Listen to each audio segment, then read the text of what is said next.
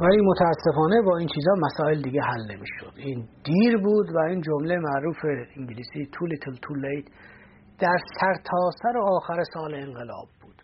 همیشه تصمیمای رژیم دولت ما عقب‌تر از حوادث بود. همیشه too little too late بود تا حوادث که به سرعت داشت جلو میره. این چیزا ممکن لطف بفرمایید و چند تجربه‌ای رو که شما با هم قطارهای خودتون در کابینه تیمسار اصغری داشتید برای ما توصیف بفرمایید که مبین شخصیت سیاسی و نظامی این آدم‌ها باشه، این وزرایی که هم قطار شما بودن و با شما در کابینه شرکت داشتن. وزرایی که در کابینه بودن، خب نظامی‌ها که فقط نظامی بودن و اصولا تجربه سیاسی خودم نداشتن. بعضی‌ها متاسفانه هنوز نمی‌دونستن که ضربه چجوری داره میاد. مثل مرحوم ربیعی. مرحوم ربیعی یک رئیس مهندسی داشت که معروف به آرسن لوپن بود و این آدم مثلا معروف بود و ربیعی در اون وضعیت اصرار داشت اینو رئیس سازمان امنیت بذارن، چون وزرا که تعیین شدن حالا یه تعدادی جاشون خالی مونده بود که به شدت من مخالفت کردم. گفتم اگه شما میخواین که جلو این انقلاب نابود بشین، راهش اینه که یه آدم ناپاک رو بیارین تو این تشکیلات.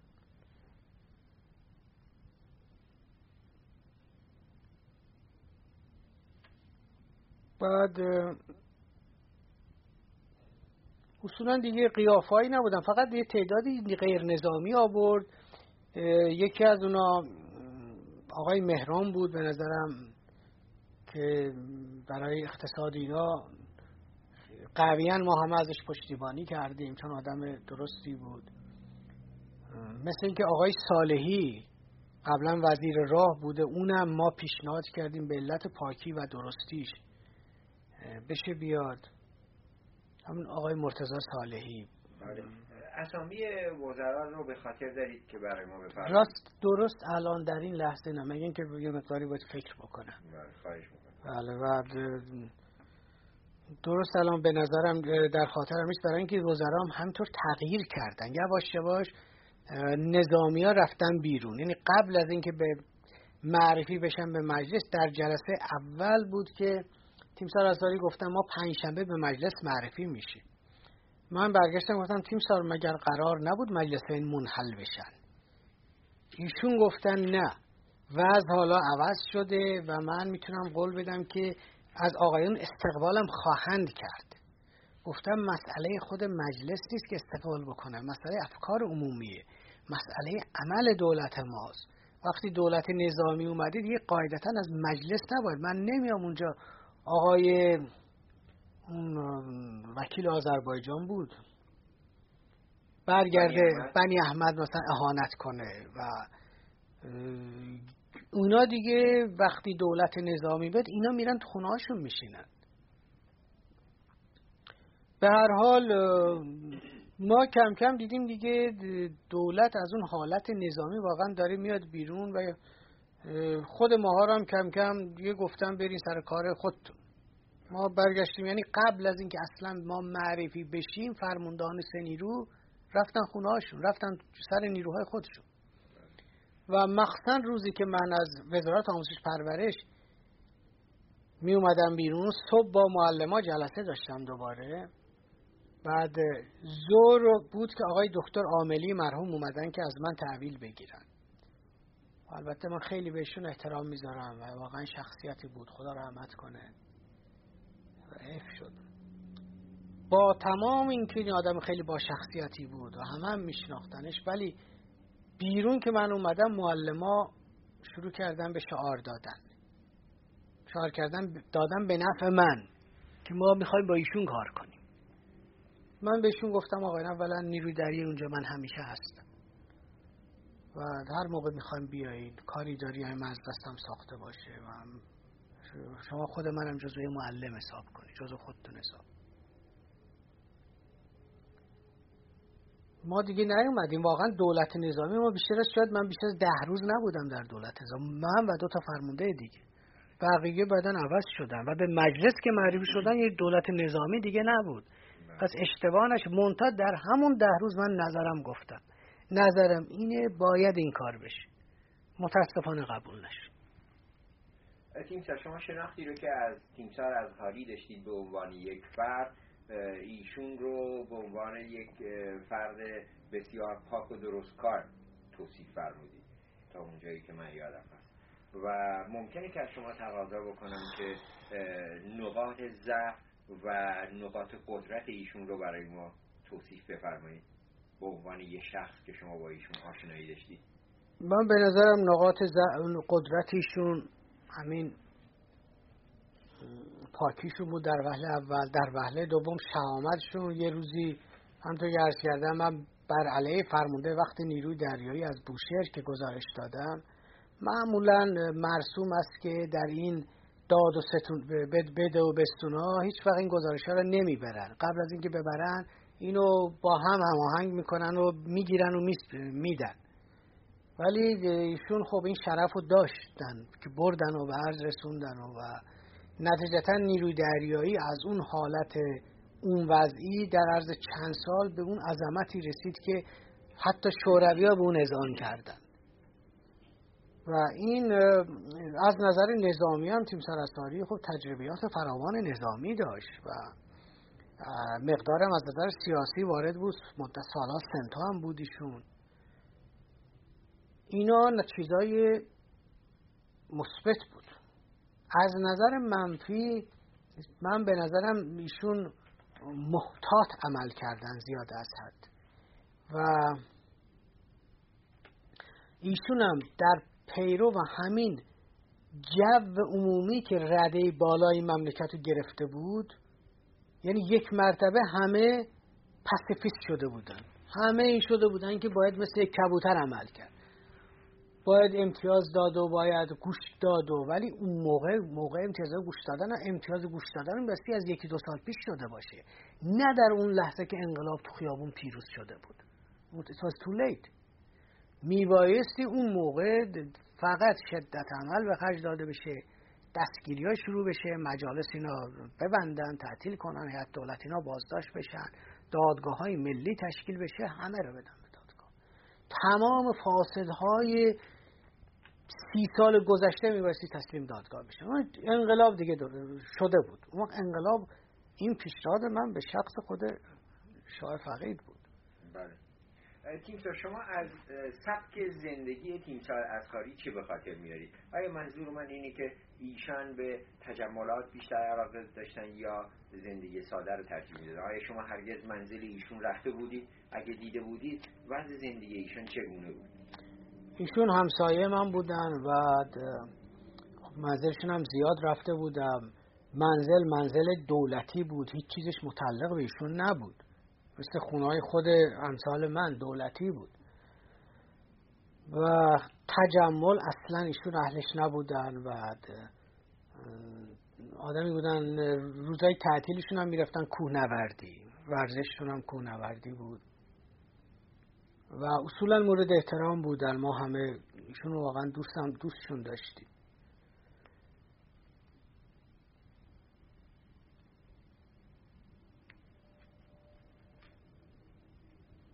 یک مسئله که قبلا من اظهار کردم و اون اینه که اصولا در شغلای نظامی بعد از چند سال، اگر یک نظامی بعد از 4 سال یا باید به شغل بالاتر یا شغل همتراز منصوب بشه، همتراز دیگر، یا اینکه بازنشسته بشه. هر کسی معمولا در طول اون 4 سال اون ابتکار و همه کاری که داره به خرج میده. از اون به بعد به اون شغل با یک نظر ویژه نگاه میکنه، مثل یه اسد شخصی نگاه میکنه. شروع میکنه دیگه ایرادا رو قبول نداره، شروع میکنه به مسائل سیاسی رو داخل مسائل نظامی کردن از نظر روابط شخصی و روابط با انسان ها و اینا و یه مقدارم از طریق تصمیم گیری ممکنه آدم ضعیف بشه وقتی که مثلا 3 ترم 4 ساله در سر این شغل بمونه. شاید این یکی از اینم یکی از خوب ضعف ستاد بزرگ و یا رئیس ستاد بزرگ ارتشداران یا تیمسار اسارگر این بود که میبایستی همه ما هاست سر هر 4 سال عوض بشیم. من که نیروی دریایی به معاونان گفته بودم سر 4 سال من از العزت تقاضا خواهم کرد که منو یا بازنشسته کنن یا جای دیگه بذارن. حالا میپردازیم به تیمسار اساری به عنوان نخست وزیر و من میخوام از حضورتون تقاضا کنم که برای ما توضیح بفرمایید که ایشون جلسات هیئت دولت رو چگونه اداره میکرد؟ آیا همیشه ریاست جلسات هیئت دولت رو خودشون به عهده میگرفتن؟ بله، اصلا رسمی مرسوم همین بود و اتاق ویژه نخست وزیری که عکس نخست وزیرای گذشته به دیوار بوده از صدر مشروطیت ایشون اداره میکرد خودشون و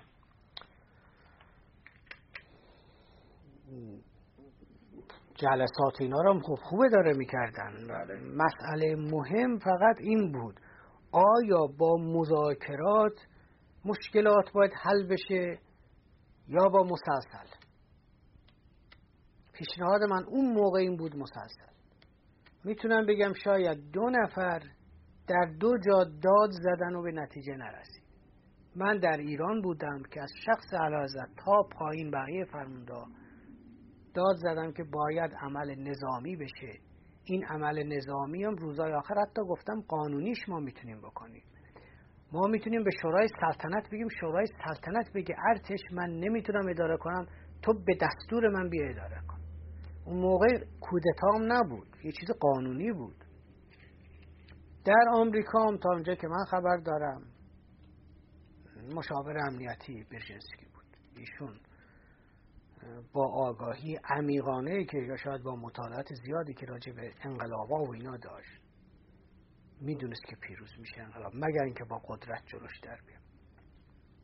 آیا هرگز شخص اعلیحضرت در جلسات هیئت دولت حضور پیدا کرده؟ جلسات خیر، جلسات هیئت دولت همیشه اگه بنا بود مثلا در حضور اعلیحضرت تشکیل بشه همه میرفتن کاخ.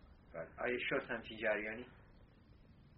در این مدت من راستش بخواد در وقتی کابینه نظامی بود که اصلا من یادم نبرن خیر اصلا. قبل از اونم من به خاطر ندارم، فقط تا اونجا که یادمه هر سال یه جلسات ویژه‌ای راجع به اقتصاد مملکت بود. اینا معمولا در رامسر تشکیل میشد که شاه خودشون بالا خوب میشستن و نخست وزیر اینا به ترتیب و خود ایشون اداره میکردن جلسه رو. غیر از اون نه و مخصوصا در این روزای بحرانی اصولا از حادثه تبریز به بعد اعلیحضرت شدیداً روحیه خودشون از دست داد. عجیب. و این روحیه در تابستون یه مقدار سر جاش اومد. من یادمه تابستون چند بار شهرفیا بودم، حتی ادمیرال زوموالت و نه اون تابستون نبود، اون تابستون فرمانده نیروی دریایی اسرائیل همون تابستون اومد و در شمال من دیدم اعلیحضرت حالشون خوب بود ولی بعدن که برگشتن مصادف با ماه رمضان و اون نمازها و اون بساطا به کلی دیگه روحیشون از دست داد و من فکر نمی کنم مریضی ایشون که سرطان بوده و اینا تأثیری در این مسائل کرده باشه. به نظرم مریضی ایشون ضعف روحیه بود که چطور همه چی داره از دست ایشون داره میره و اینکه چطور غربی‌ها ایشون رو تنها گذاشتن. 2 هفته پیش از اون که ایشون برن یک مرتبه قبل از اینکه من خداحافظی کنم ازم پرسیدن چرا غرب میخواهد من بروم.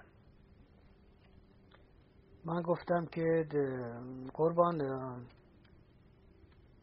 اشکالاتی در سیاست نفتی ما بوده،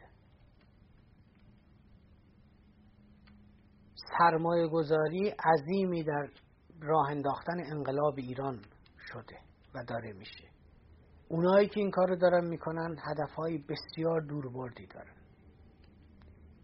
میرسه به جایی که قیمت نفت معادل سال 73 بشه. ایشون بعد از چند ثانیه فکر سرشون رو تکون دادن گفتم بله و بلکه هم پایین تر. یعنی این دیگه جزئیات این کلمه و صحبت ها که شد من هنوز به خاطر دارم، چون همه اینا رو نوشتم به خاطر دارم. بله. و الانم که نگاه میکنیم وضع نفتی رو، اگر تمام این تورم اینا رو حساب کنیم میبینیم زیادم از سال 73 شاید دور نیستیم و نباشیم هم بالاخره در چند سال آینده احتمالاً نفت بالاخره بازم بیاد پایین و برسه به اون قیمت. بیشتر این دعواها در خاورمیانه همیشه دعواهای نفتی بوده، همیشه بوده. و اگر رهبر مملکت سیاست روشنتری در پیش گرفته، خب موفقیت وجود داشته است همیشه، وگرنه که خب شکست همیشه بوده. آیا جلسات هیئت دولت به طور منظم تشکیل میشد امسال؟ اگر میشد در کجا و در چه ساعتی؟ جلسات هیئت دولت در همون نخست وزیری تشکیل میشد و ساعت نداشت، منظم ساعتی نبود. همینطور سر فرصت هی تلفن میشد که اصلا ساعت 3 جلسه است، بیاین نخست وزیر. بعد تیم سرازاری شروع کرد با قاطبه مردم تماس گرفتن. بعد مثلا یه روز من یادمه تمام سندیکای تاکسیران رو خواسته بود و براشون صحبت کرد. بعد معتقد بود با این تماسی که با مردم داره کم کم موفق خواهد شد. البته من میدونستم که فایده نه، از کار از این مسائل گذشته است. معذرت میخوام بفرمایید. بله، منظور من همینه که تیم سرازاری خیلی تکیهشون روی تماس با اشخاص، با سندیکاها، با مردم، با قاطبه اهالی که شاید بتونه پشتیبانی همه رو جلب کنه که بالاخره اون چی که انقلاب میخواد ایشون حاضرن همین کارا را بکنن. انقلاب یعنی آزادی به مردم بدن، ترتیبات حتی فراهم کنن، ولی خب همه اینا دود دیر شده بود. ممکن لطف بفرمایید و رفتاری رو که جنرال اطهاری با وزرای خودشون داشتن برای ما توصیف بفرمایید؟ منظور من اینه که تا چه اندازه به وزرا اختیارات میدادن که تصمیم‌ها رو خودشون بگیرن، و یا اینکه شورای وزیران به طور دست جمعی درباره تصمیماتی که اثرات عمده روی مملکت داشت از نظر اجتماعی و سیاسی تا چه اندازه مشارکت می‌کردن؟ اولا اعتصابات کم کم شروع شده بود و مناطق نفتخیز اعتصاب کرده بودن، به دولت داشت سرایت می‌کرد و واقعا محل تصمیم گیری راجع به مسائل نمیدونم عادینا نبود. تمام بحث‌های ما راجع به چیزای بحران، مسائل بحرانی بود، حل بحران بود. و همه این ساعات هم زیر تیراندازی شدید سلاح‌ها انجام می‌گرفت. یعنی بیرون تو خیابونا تمام مدت تیراندازی بود. جلسه دولت با تیراندازی‌ها و اینا تشکیل می‌شد. و بس مسائل همش روی مسائل سیاسی دور میزد. روابط خود وزرا با هم دیگه چگونه بود؟ منظور من اینه که آیا اینها با هم دیگه هماهنگی و همکاری داشتن یا باز هم مثل بعضی از کابینه های گذشته بین وزرا رقابت شدید برقرار بود؟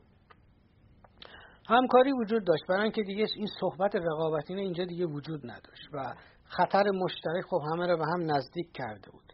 حتی از تعداد اعضای سیویل که بعدن اومدن، خب اینا همه مورد احترام ما بودن، من جمله آقای مثلا نجفی وزیر دادگستری. ایشون آدم خیلی محترم و آدم پاکی بودن. و خیلی جالب است یه مسئله من در اینجا ذکر کنم و اون اینه که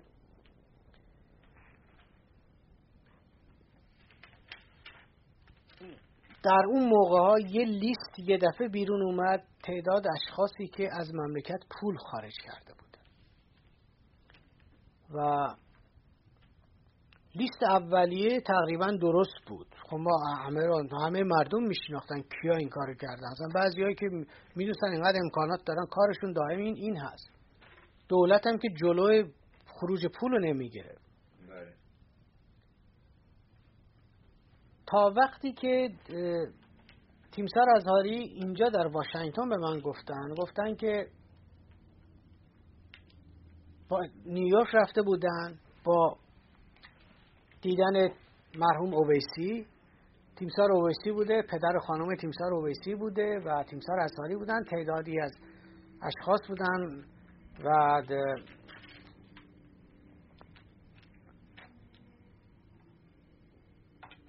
آقای سمیعی اونجا بودن که یه موقع وزیر آموزش عالی بودن. صحبت از وضعیت ایران اون لیستا که میشه، بحث پیش میاد که یه مدرکه از لیستا اسم تیمسار ازهاری بود، یعنی لیست دوم در اومد. تیمسار ازهاری هم پول خارج کرده بود. یه دفعه آقای سمیعی برمیگرده میگه که میدونین اون لیستا رو کی نوشته بود دومی رو؟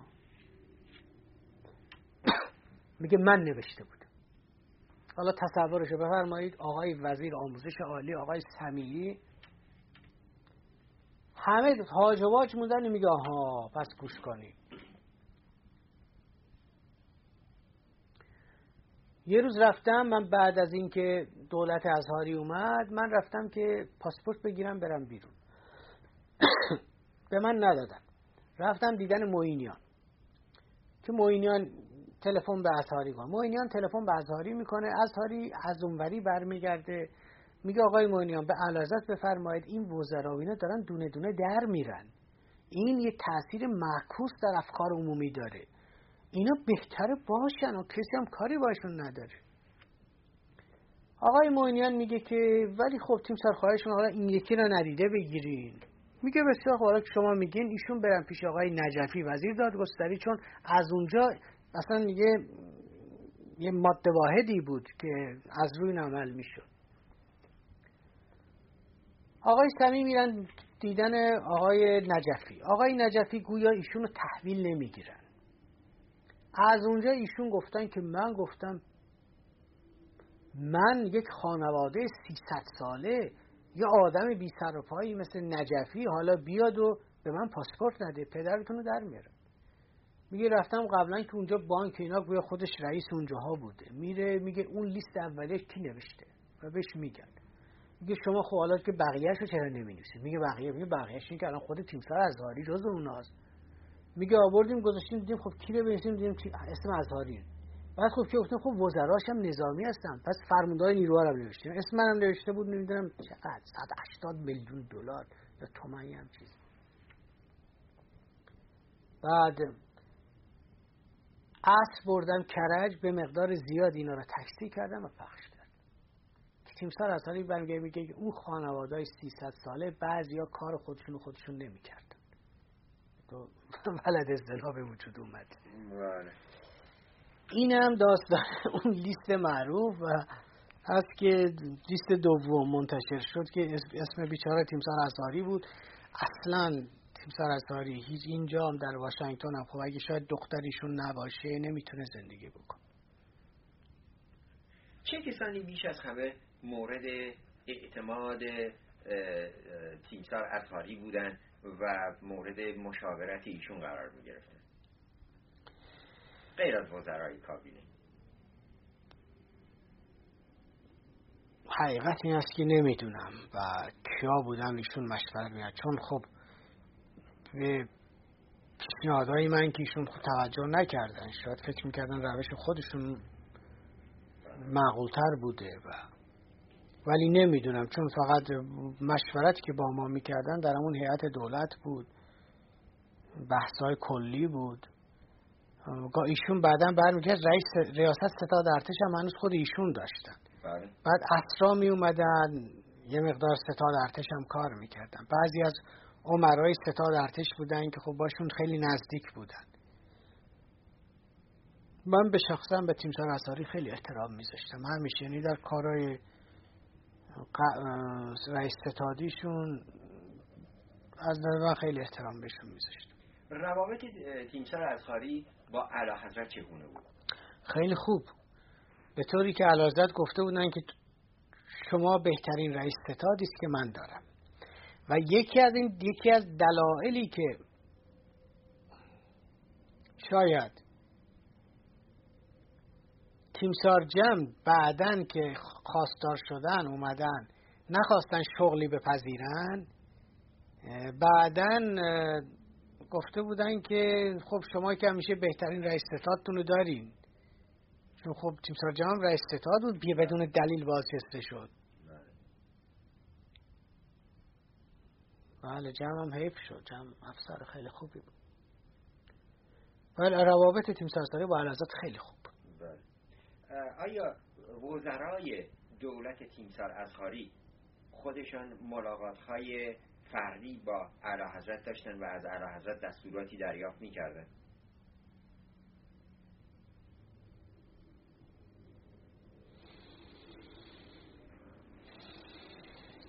نمیدونم دقیقا متوجه شدم. اتفاقا نکته جالبی هم هست، برای اینکه خب ما در هفته 2 بار همه شرفیاب میشیم برای کارهای نظامی، ولی وقتی دولت نظامی اصغاری اومد رو کار و خود تیمسار اصغاری میگفت در کارا من از اعلیحضرت دیگه اجازه نمیگیرم، بسیار از کارا رو خودم میکنم. بله. و خب این اتوماتیک باعث شده بود که ما ملاقاتامون هم حتی یعنی شرفیابی همون کمتر شد، به طوری که یه روز اعلیحضرت یک کمی ناراحت شده بود و فرستاده بود چهارشنبه بوده گویا منتظر بوده، هیچ کدوم از فرمانده حتی رئیس ستاد نرفته بوده که گوه تیمسار بدری گفتن به فرمانده های رو بگیم مگه کاری ندارن کجا هستن اینا، که البته فوراً رئیس ستاد تلفن کرده بود که چون فرمانده ها کاری نداشتن مسئله فقط مسئله بحث رو بحران و ایناست و برای همین شرفیاب نشدن. یعنی خود اعلیحضرت خیلی ناراحت شده بود که چطور هیچکی نیومده دیدنش. و البته این یه ناراحتی فکری هم به وجود میاد که نکنه اینا یه حرفایی با هم زدن و کارایی میخوان بکنن. شما خودتون در دوره وزارتتون آیا هرگز با شرفیاب شدید خدمت اعلیحضرت و که مطالب رو به شرف عرض برسونید و دستوراتی در اون مورد از ایشون دریافت بدارید؟ درست یادم نیست، من فکر نمی کنم، برای اینکه همطور که عرض کردم من بیشتر از 10-12 روز ماها نبودیم، ما نظامی ها اصولا کنار گذاشته شدیم. یعنی از اول روش مثلا پیشنهاد ما این بوده بر مبنای خشونت بریم جلو و حل کنیم بکوبیم بعد، و خب این مورد توجه نبود. یعنی نه شخص اعلیحضرت میخواستن این کار بشه، نه نخست وزیرم خب تابع اعلیحضرت بودن. من یادم نیست و اگرم شرفیاب شده باشم مسلما راجع به مسائل سیاسی اینا بحث نشده، یه چیزی خالص شاید ویژه نیروی دریایی بوده مثلا.